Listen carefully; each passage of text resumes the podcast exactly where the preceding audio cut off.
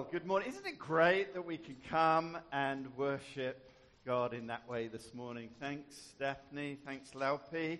Uh, it's great to see so many uh, old friends here. When I say old friends, I mean people that we've known a long time. Not. Uh, it's great to have you with us uh, on uh, a really lovely day. I am excited this morning. Can you tell? I am very excited. I'm excited for th- three reasons. Uh, not because I've got candy sitting next to me, but I am excited for three reasons. Firstly, I'm excited because we're all back together again. Uh, the women have come back to us. Hallelujah. I know it was tough for you. Um, I understand the women had a super weekend last weekend on retreat. And two of the multitude that went are going to share a little bit with us now about what went on. Uh, I know it involved chocolate. My wife came back with lots of chocolate. Uh, so Laura and Emily, why don't you come and tell us a little bit about women's retreat and what, what went on?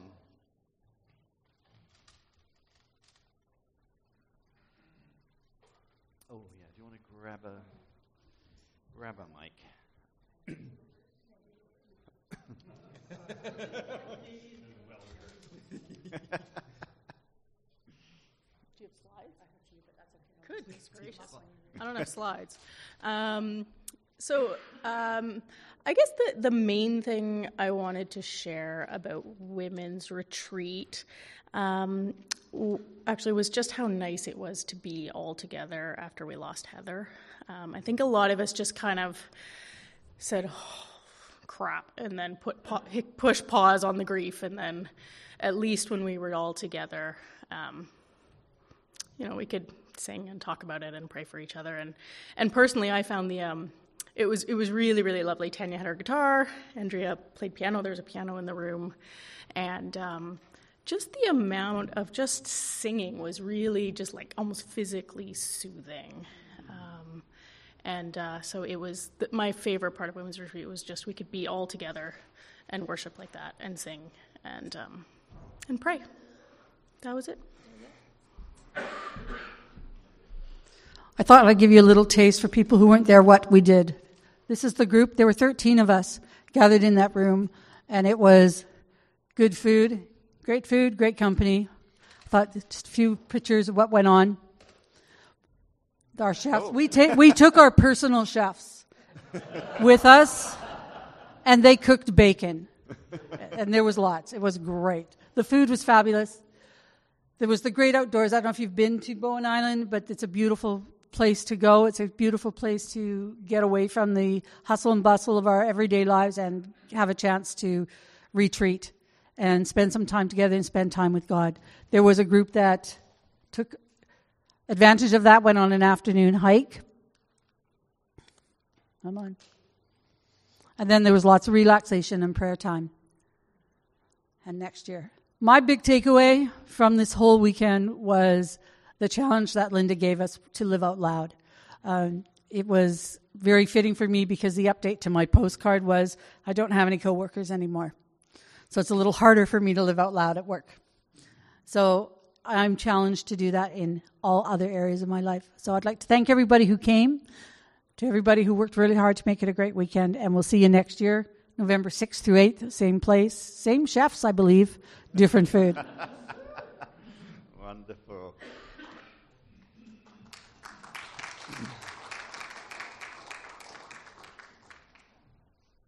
Thank you for sharing that. Yeah, Emily? It was strange being here last Sunday, coming together after Heather's passing. Those of you who are visiting us, uh, a dear, dear friend passed away very suddenly on holiday in Scotland, uh, and we found out about it. And it was odd being here last week, uh, and yet we found comfort being together and comfort knowing that, that we're not alone. Uh, and uh, Len's Uh, Len and the family of Heather are not alone at this time. So, yeah, I can understand how that was a uh, a, a special time for you to be together uh, then.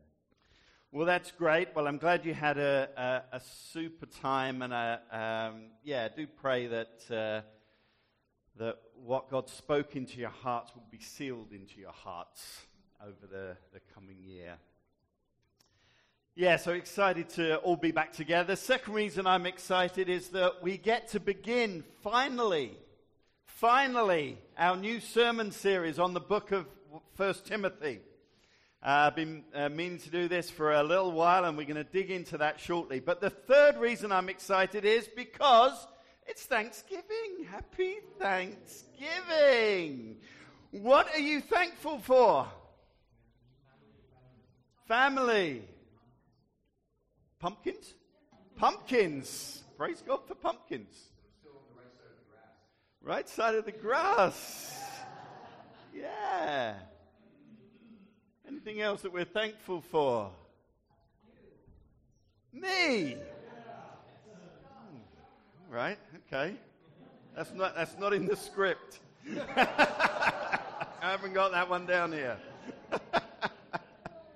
But anyway, Thanksgiving, it's the day of the year, one day of the year where we're forced to be thankful, even if we don't want to be. A day when annoying pastors ask you what you're thankful for, even when you can't think of anything. I, I'm sure the Josh family, a bit like uh, your families, um, and many of you have got into this habit of going around the dinner table at Thanksgiving and asking everyone, including the kids, what you're thankful for, uh, which is great when the kids are young. It's wonderful when the kids are young because they love to tell you, and uh, you just can't shut them up. They've got like one hundred twenty things that they're thankful for. You know, thankful for Mum and Dad and the cat and Winnie the Pooh and uh, all the stuffies and Playmobil, and you go through every stuffy name that they're thankful for until you get to the point where you say, okay, will you just be quiet and eat your dinner? Get it cold. But then they grow into teenagers. And those of you who've had teenagers will know that that's a whole different ball game, because A, teenagers are not supposed to converse with their parents. B, between the ages of fourteen and sixteen, the development of their mouths, no lo- they're no longer able to speak words. They just grunt. And C, because they're far too cool to play that game. So I remember when we used to do this, Amy's our eldest, got to the teenage years. What are you thankful for today, Amy? Nothing. Nothing? Must be something, Amy. What are you thankful for? Nothing. I said, come on, Amy. Come on. There's, there must be one thing that you're thankful for. And she thought about it, and she looked at me, and she said, I'm thankful that it's going to be at least one year until you ask me that question again.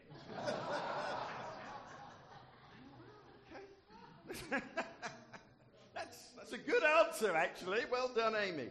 So this morning, I'm going to help those of you who are struggling with being thankful.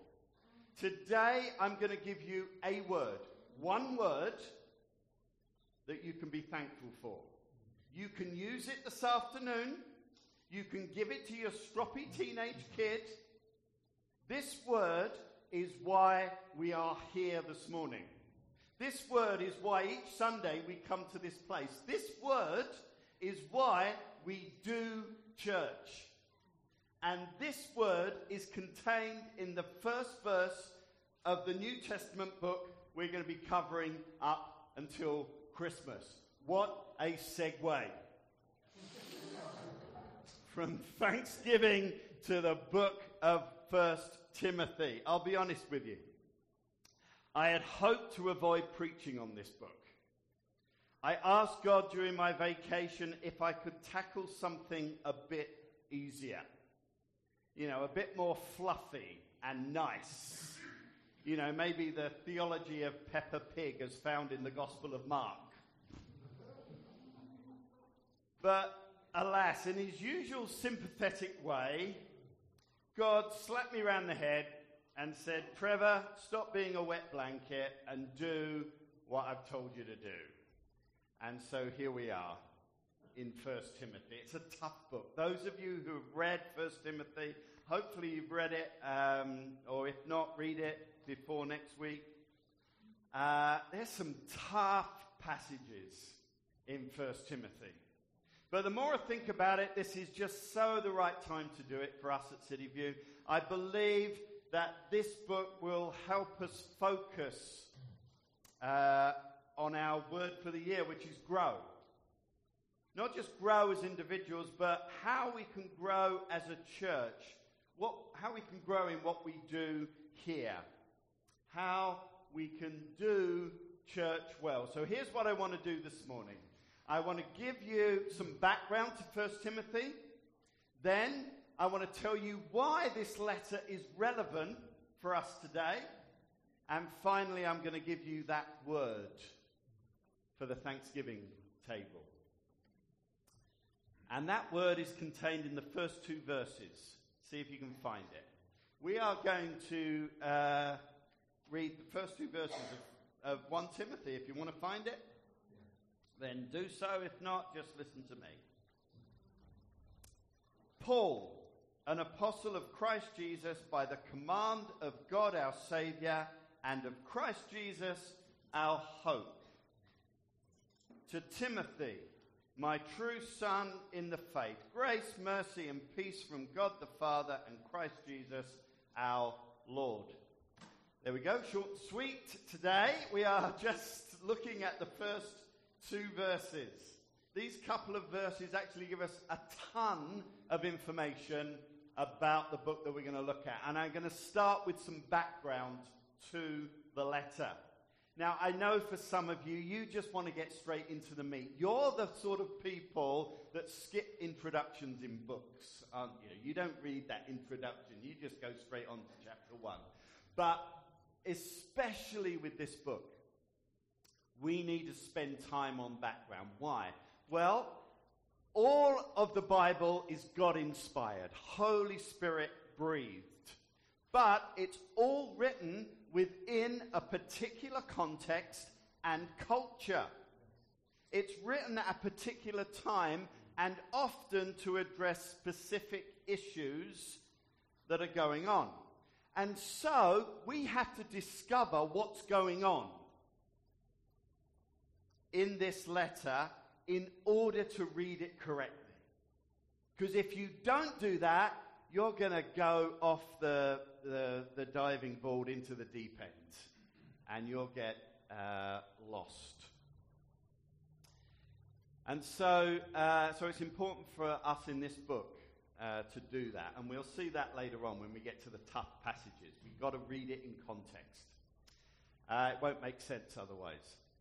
So we're going to look at uh, who wrote it, to whom, when and why. Okay? So who wrote it? Who wrote First Timothy? Multiple choice for you. It was either A, Trevor, B, Peppa Pig, C, the Easter Bunny, or D, Paul, the Apostle Paul. Any any guesses? Yeah? Siami, was it Peppa Pig? I know you're big into Peppa Pig at the moment. It was, yes, it's okay. It's easy. Paul, first le- first word in uh, chap- uh, in verse one. Paul wrote it. Paul, an apostle of Christ Jesus. What do we know about Paul? Well, here's a short bio on Paul. He was basically a terrorist. Terrorist in the early church.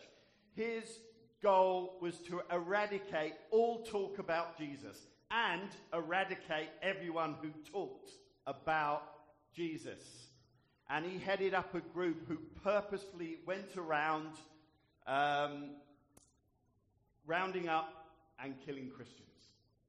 That was his goal. But God had other ideas.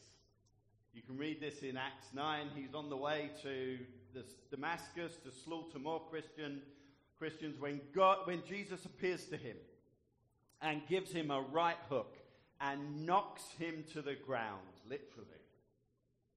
And this encounter with Jesus turns his life completely around. He goes from a terrorist to being a pastor. That's quite a shift in careers.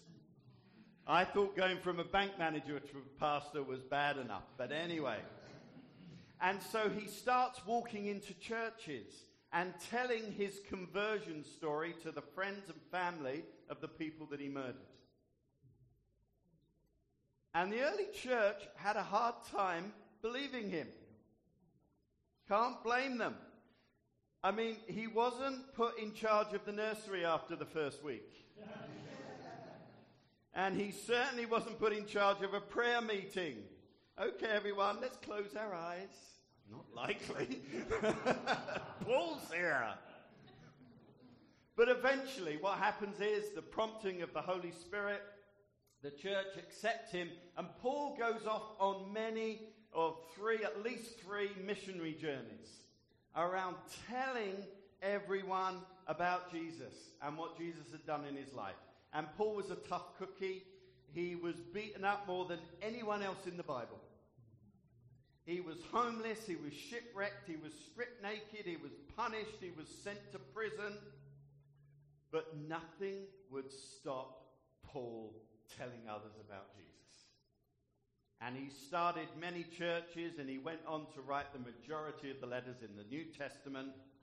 And he's the guy who wrote this letter of First Timothy. Pretty solid credentials. Okay.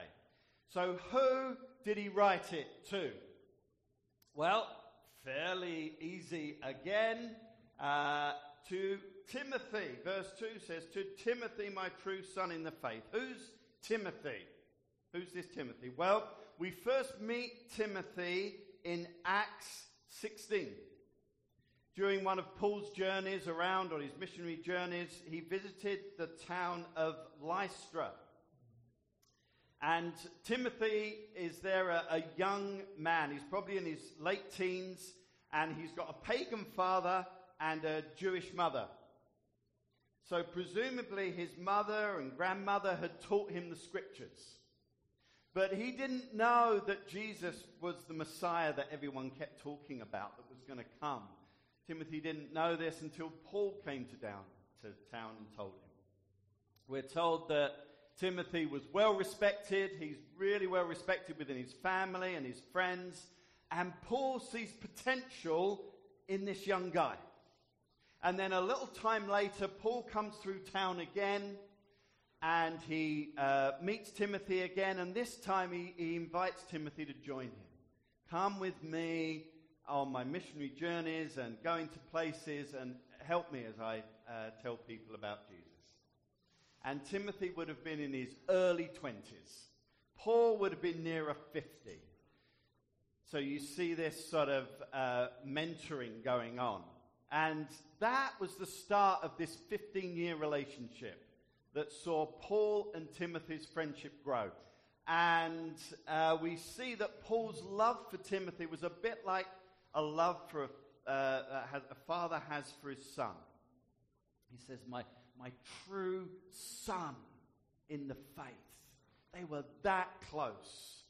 Really important relationship. And the elder Paul mentors the young Timothy. And eventually Paul uh, trusts Timothy enough to leave him and to pastor a really important church, the church in Ephesus. So, so Paul leaves Timothy there and saying, son, I want you to pastor this church. I'm going off to do some more things, but stay here. And uh, it's while Timothy is pastoring that church that Paul writes the letter.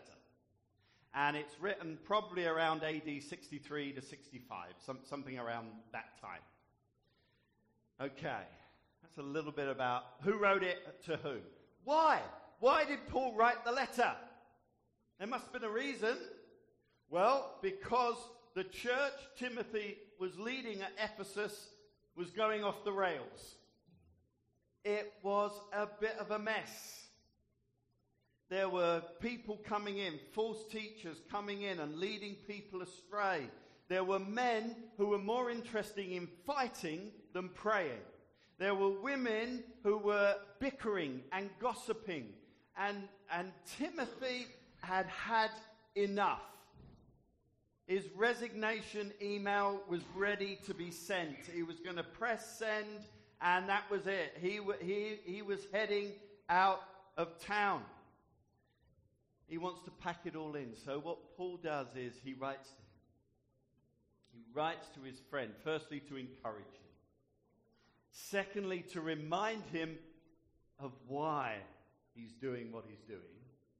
And then thirdly, to give him very practical how-to points about how to, to do church well. Uh, in fact, he lays out the purpose of the letter in, in one, a couple of verses in verse three. It says, Paul writes this, "Although I hope to come to you soon, I'm writing you these instructions so that if I'm delayed, you will know how people ought to conduct themselves in God's household, which is the church of the living God, the pillar and foundation of the truth." That's why he writes the letter.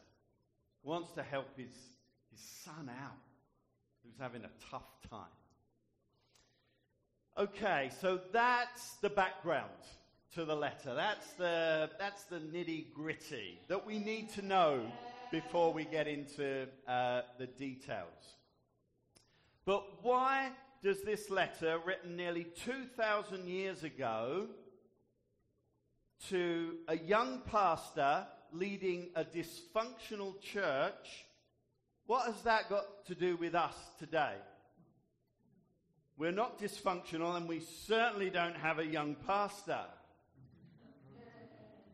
Well, there's two reasons that I think it's relevant for us today. First, Uh, because, and I hate to do this on Thanksgiving, it's a nice day, but City View is not the perfect church. Sacre bleu, zut alors! Did, did Trevor actually say that? Oh, goodness me. But we're not. And so, as such, we need God's help and guidance to be his chosen people, to be the royal priesthood, to be the body of Christ. We need help and we need guidance.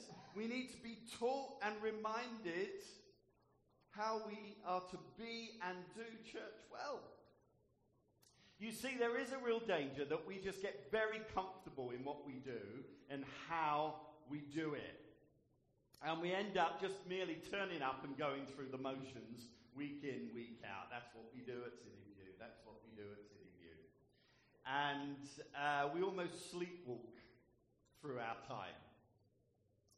And if we do that here, it can easily spill over into our spiritual lives as well. We just go through the motions of our spiritual lives. So it's really important from time to time to reevaluate. How am I doing? What am I doing? Which areas can we grow in? We looked at that individually. Well, what, what areas do we need to grow in as a church? But here's what we need if we're going to do that. The Bible talks a lot about having a teachable spirit. In Proverbs, it says, if you listen to correct, correction, you grow in understanding. But the problem is, you see, we think we know it. We think we know it. Uh, we know what to do, and actually we don't like to be told what to do. Maybe I'm talking just to myself here. Maybe we're just too proud to change our ways. Here's what I do when people tell me things. I listen to them. I listen to their advice. People trying to help me in my life. But as I'm listening, I know that I'm actually not going to do anything about it. Yeah, that's great. Yeah. Yes, I agree with you. I'm not doing anything about it. Because that's what we do, isn't it? That's what we do. I recently, uh, I've been having some tests for some uh, issues that are going on. And one of my doctors said to me, he said, you know what, Trevor, I can see, you know, know, you're rushing around here, there, and everywhere. You need to listen to your body sometimes. And I'm saying, yeah, yeah, I told you I'm never going to do that. Yeah. But it's true. And it, he said it to help me, and I, was, I pushed it away without really thinking about it. Until my wife said exactly the same thing. And I always listen to my wife.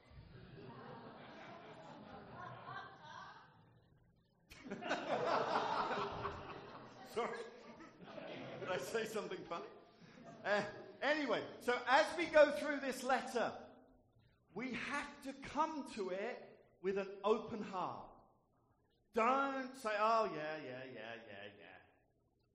Open heart, humble heart, teachable spirit. Don't just brush it away. Maybe there is something that God wants to, to say to us through this. Now, as I mentioned, this letter does have some very practical points about how to do church, especially around the structure of church. And again, I know many of us don't like structure. In fact, aren't we meant to be just led by the Holy Spirit? We don't need to be organized or structured. We just need to be all loosey-goosey and just go with the flow. Structure is for businesses, not for churches. Church should be different. Now, that is true to a point. But here's what happens if the church has no structure or organization. Firstly, no one knows what time we're meeting. So everyone turns up at different times. Some turn up at nine forty-five, some turn up at ten o'clock, some turn up at ten fifteen or ten thirty. So Lelpy's here waiting to start the service, and no one is here except for the newcomers. How awkward and messy would that be? Pause for effect. Or we don't organize some anyone to teach our children. You know what? Yeah, Holy Spirit's on nursery this week. That's fine. You can sort that out. Tell you what, during the service, everyone can be the preacher and everyone can talk at the same time about different things. That's a good way to teach. Or, tell you what, we won't have any leaders at all. We, we can all be leaders, or we can all sit back and leave other people to be leaders. Sure, the finances will be looked after. Okay, the bills will be paid. Everything will get done. I'm being a little uh, facetious. But you see what I'm getting at. We need some structure. Not not too much, not so that we stifle the Holy Spirit and his moving and being willing to change and do things. But we do need practical pointers to help us. And that's what this letter will give us. But here's the most important thing. And we saw this last week for those of you who are here, that we mustn't get so bogged down with doing church that we forget to be the church. That we don't, we're not just an organization. We're something much, much bigger than, than that. So, uh, how we do church, the structure and the organization is just a tool to help us be the church. So First Timothy will help, help us a little bit in that. And that's why it's going to be relevant. So this relevant, uh, it's relevant to us today because it will help us to do church well. Uh, as we go through it, it'll help us to pray well. It'll help us to teach well, to use our money well, to, to worship well, to lead well, to look after our leaders well, conduct ourselves in church well.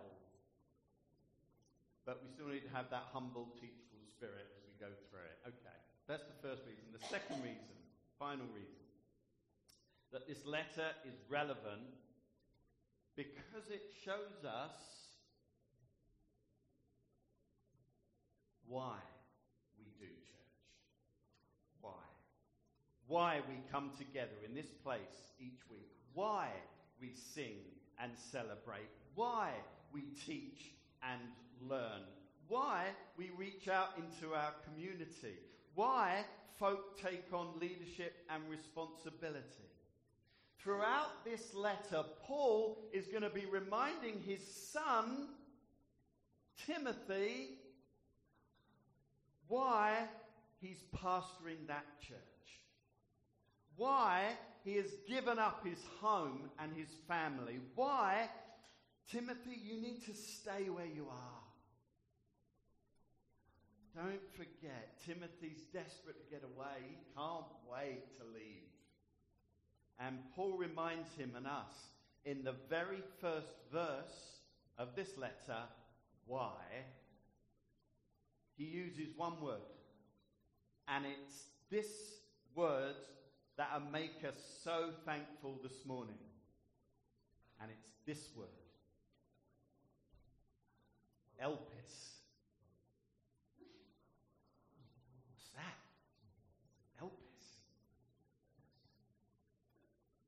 Paul, an apostle of Christ Jesus, by the command of our God, our Saviour, and Christ Jesus, our hope. And the Greek word, the original Greek word that Paul uses, is the word elpis. Elpis. Christ Jesus, our hope. Christ Jesus, our elpis. Now, this is no ordinary hope. Elpis is not the hope that is distant. You know, fifty-fifty. I hope it doesn't rain tomorrow.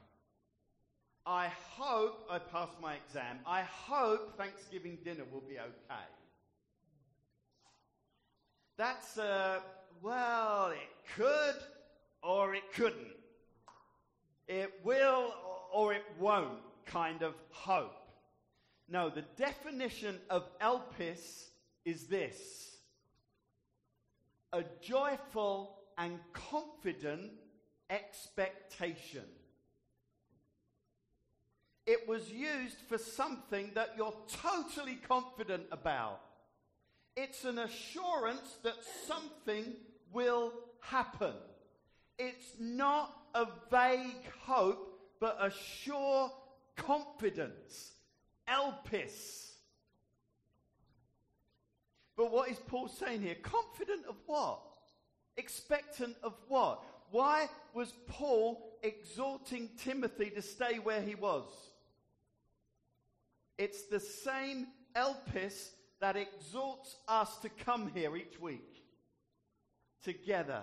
It's the elpis, it's the hope that is only found in Christ Jesus.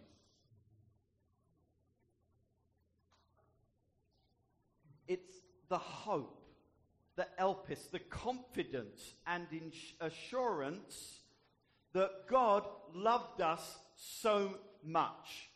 God so loved the world, so agape the world. That's what the, the word love, uh, agape the world. Agape means sacrifice, means loving us, means not expecting anything back. Agape is loving without conditions.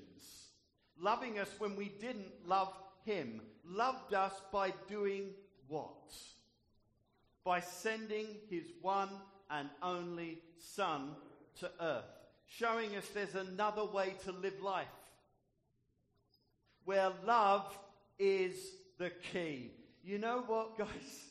If only our world leaders could grab hold of the reason why Jesus Christ came to earth, this place would be a better place. Especially at the moment. But there's more than that. He came not only to live, but to die. Die for us. To die an ugly, unjust death. To die in our place. That's the elpis. But there's more than that. He died in our place, burdened with all our sin, all the muck and filth we carry, so that all our sin, all our transgressions are wiped clean, bringing us once more into the loving relationship and presence of our Heavenly Father. That's the Elpis. But there's more than that. So that we could know what true freedom is. Freedom from guilt and shame and fear. Shame can go to hell. Guilt can go to hell. Fear can go to hell. Amen. But that's the Elpis. That's the Elpis. But more than that. There's more than that. He came not only to live, but to die. To die for us. To die an ugly, unjust death.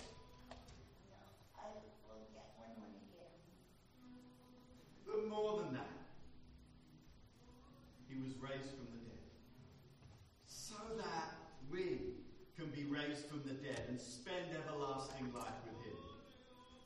Our Elpis, our hope, is that in Christ Jesus, death has lost its sting. That there is no fear even in death. That's our Elpis. In Christ Jesus. That's what our hope is. That's what our Elpis is. That's what our confidence, our assurance is. We have that in Jesus today. Friends, will you take that in? Isn't that wonderful? Isn't that amazing? Isn't that why we come here and worship Jesus each week? Because we have that hope. Isn't that why we do church? Isn't that why we reach out to our neighbours and our families and our friends to show and share the Elpis with them? Isn't that a word to give thanks for on this Thanksgiving Day? Oh, I got all preachy there. Paul had that assurance. That's why he did what he did in spite of being shipwrecked and beaten up and punished and put in prison. Timothy had that assurance. That's why he stayed in a church that was really messy and mucky. I'll tell you who else had that assurance. Heather. Heather had that assurance. That Elpis. She knew her Saviour. She knew had the assurance that one day, all too soon for us, that she would be with him face to face. It's not surprising then that one of Heather's favourite songs was, was this one. Blessed Assurance, Jesus is Mine. It was written by a lady called Fanny Crosby. At six weeks old, Fanny developed an infection that affected her eyes and she became blind. She was blind for the rest of her life. She learned to live with it and she actually treated it as a blessing. And then she married and she had a child, and that child died after a few days of typhoid. She uh, remained childless and her husband left her destitute. And she ended up living with friends in a poor area of Brooklyn. And it was towards the end of her life, as she, as she reflected back, she wrote this song, Blessed Assurance. Here's the words. Blessed assurance, Jesus is mine. Oh, what a foretaste of glory divine. Heir of salvation, purchase of blood. Born of his spirit, washed in his blood. Perfect submission, all is at rest. I am my Saviour, and happy and blessed.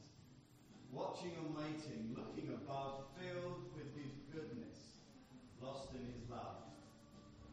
And the chorus goes, this is my story, this is my song, praising my Saviour all the day long. Fanny, like Paul, like Timothy, like Heather, knew her Elpis. She knew where her Elpis lay, her joyful and confident expectation. As we go through the book of Wednesday, we're going to see how we do church well. Yes, we'll look at the practicalities, lots of how-tos, but never forget why. Why we do this, why we come here, why we put our trust in Jesus. Never forget your hope, your Elpis. Take that word, take all that it means, and be thankful this weekend. Amen. Well, let's pray.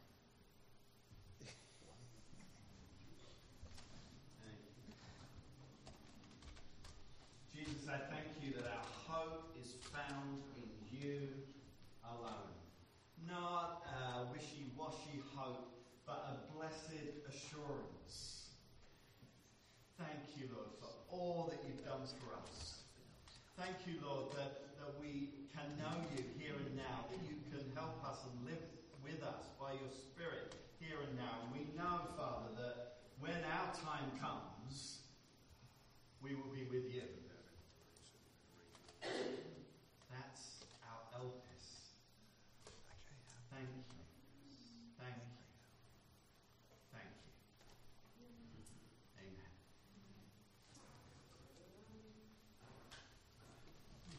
Come to uh, communion. We do